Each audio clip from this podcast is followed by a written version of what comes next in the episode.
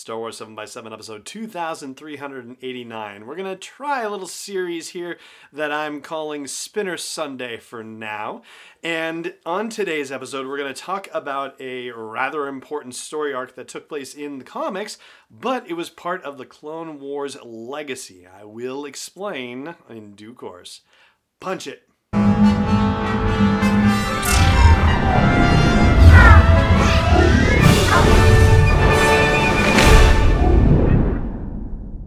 Hey, Rebel Rouser. I'm Allen Voivod, and this is Star Wars 7 by 7 your daily dose of Star Wars joy, and thank you so much for joining me for it. So, we've talked about this on the podcast a few times here and there, particularly in the run up to the release of Clone Wars Season 7 on Disney Plus.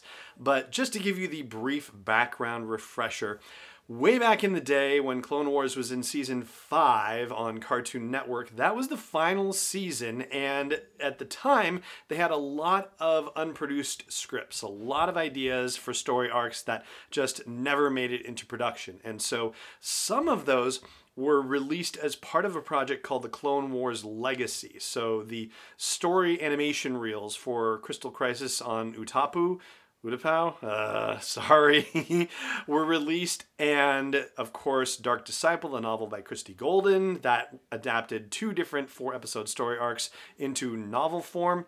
And one of those story arcs was converted into comic book form, and that was Darth Maul, son of Dathomir. Now, the events of Son of Dathomir take place after the episode The Lawless, which is the 16th episode from season 5 of the Clone Wars.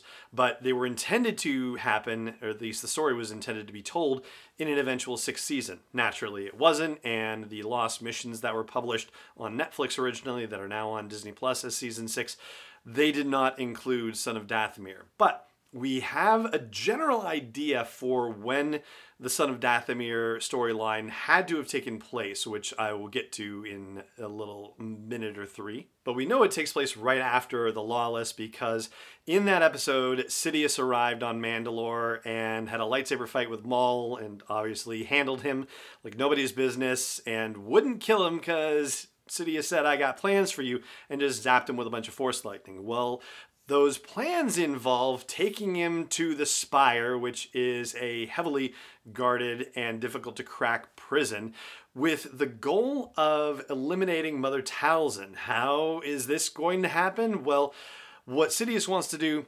is get Maul to bring Mother Talzin out of hiding. And so the way that he plots to do that along with Count Dooku is to try to get information from Maul about the Shadow Collective and fearing that they're going to attack the Shadow Collective and possibly overwhelm them, the Separatists in specific.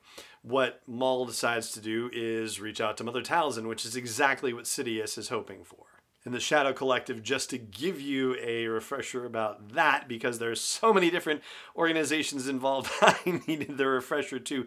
So it's the Pikes, Black Sun, the Hutts, the Night Brothers, and the Mandalorians of Death Watch are all the Shadow Collective. So Maul is chilling in the Spire, and Prime Minister Almec from Mandalore sends Rook Kast and Gar Saxon to break him out, which does happen, and they retreat to Zanbar, which is a Mandalorian moon, and the Separatists go attack them there. And there's a big battle where uh, Dooku, with a bunch of droid forces, goes to fight the ground battle on Zanbar, but Maul zips up to the droid ships and manages to capture Grievous.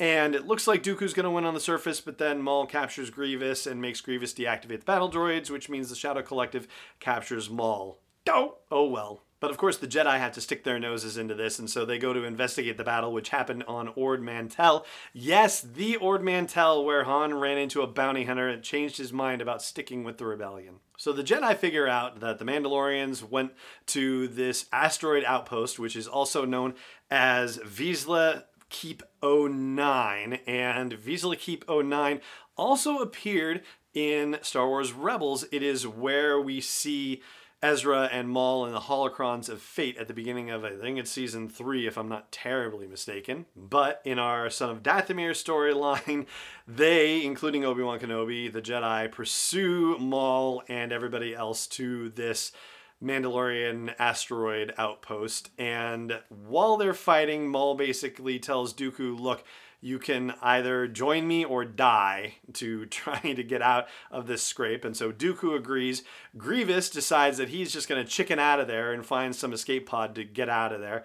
Maul and Dooku fight as best they can, but ultimately they're forced to flee as well. And the sight of Maul and Dooku working together actually leads Mace Windu to believe that Dooku is the Sith Master and that Maul is a Sith Apprentice, and so that they now know who the rule of two people are, and Darth Sidious is like, hee hee hee yeah, like, go ahead, believe that, that's fine. And in the meantime, Maul has been in contact with Mother Talzin and getting Dooku and Grievous, like, this has been all part of what her plan was. She sent Maul to Ord Mantell to fight the Separatists without her being there, so that way it would be set up as a trap where they could bring Dooku back to Dathomir and use him to make herself physically alive again, to give her a corporal body. So they try to drain his life force, but Unfortunately for them, Sidious and Grievous arrive on Dathomir and cause all sorts of problems, and there's a fight.